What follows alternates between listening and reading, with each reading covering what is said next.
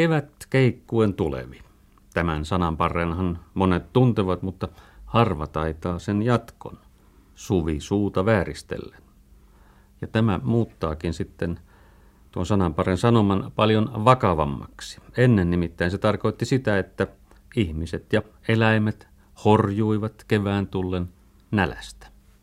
Niin kyllähän vieläkin puhutaan kevätväsymyksestä, mutta sen merkitys nyt on jo ihan toinen.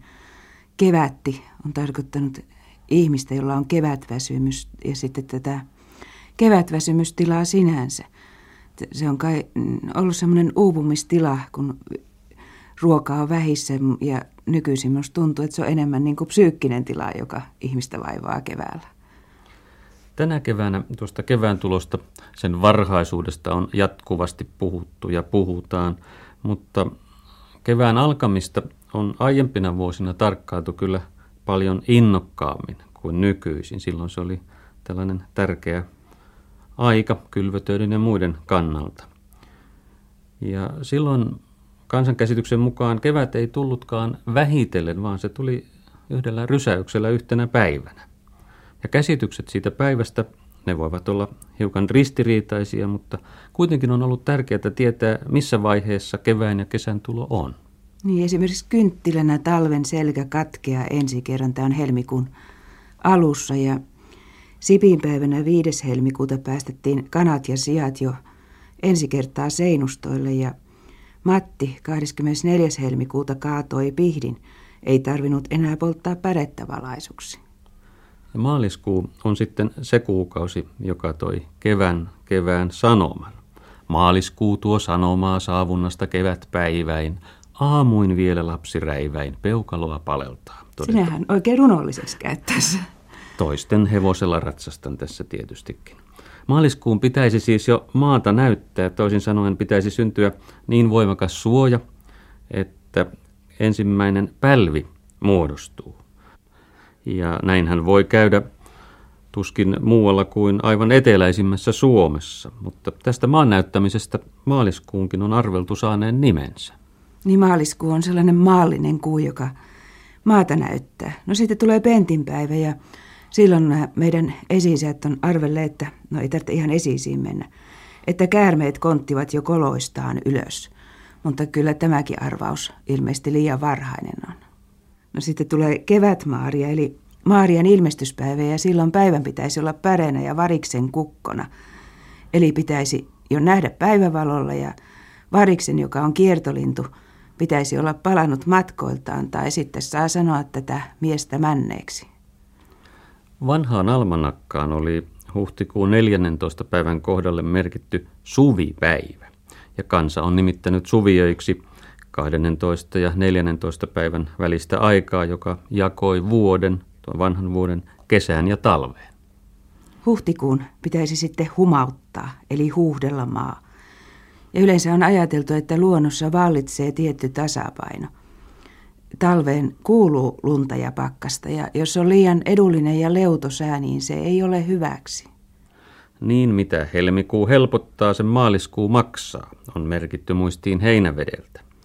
Ja jos hatutta päin huhtikuussa halkoja hakkaa, niin turkki päällä toukoja tekee. Idea kylmän ja lämpimän tasapainosta tulee näkyviin monin tavoin. Tuleehan se tietysti semmoinen tasapainoidea siinäkin, että onnea ei saa olla liikaa tai sitten siitä on maksettava. Nyt on monia huhtikuisia merkkipäiviä ja ne, jotka tarkoittavat yhtä hyvin kesään kuin kevään tuloa. Ja pääsiäisenä on monin tavoin varustauduttu tulevaan kesään.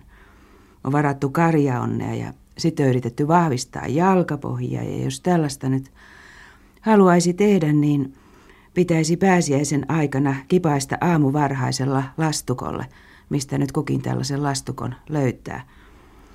Sitten olisi tässä hyviä taikoja, että miten voisi taistella ruskettumista vastaan, että ei päivettyisi.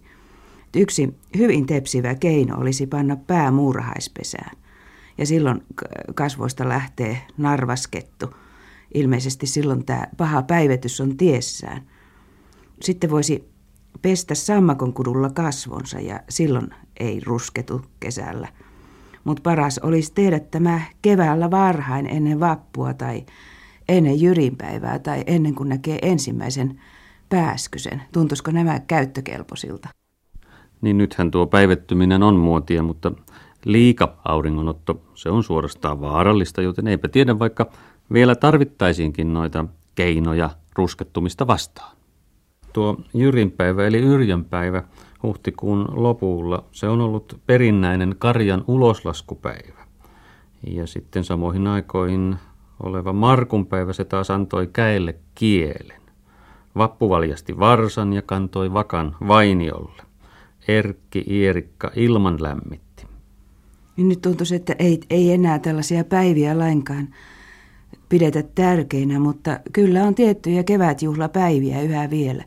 Voisi ajatella, että kyllä vappu on sellainen päivä, jolloin juhlitaan kevättä myös, nimenomaan kevättä muiden asioiden ohella. Ja sitten on tämä kukanpäivä tai floran päivä, joka on semmoinen vanha akateeminen kevätjuhlapäivä, jolloin viime vuosisadalla jo Turun Akatemiassa oli kevätjuhlia, soittoa, puheita ja punssia boolimaljojen kohottelua. Ja sitten hyvin muistettavaa on tuo kevätjuhla Kumtähden kentällä Floran päivänä 1848, jolloin maamelaulu laulettiin ensimmäisen kerran. Mutta kevät ei ole tullut vain näiden merkkipäivien myötä, vaan monet seikat, jotka tapahtuvat ensi kerran, ne viestivät kevään olevan tässä ja nyt, kun kuullaan sammakon kurnutus tai paimentorvi tai karjan kello pääsiäispäivänä. Niin tuota paimentorvea ja karjan kelloa ei voi enää kuunnella, mutta sen sijaan muuttolintoja kyllä yhä vielä katsellaan ja jos ei niitä katsele, niin voi sanomalehden sivuilta lukea, että mihin, milloin mikin lintu on tullut.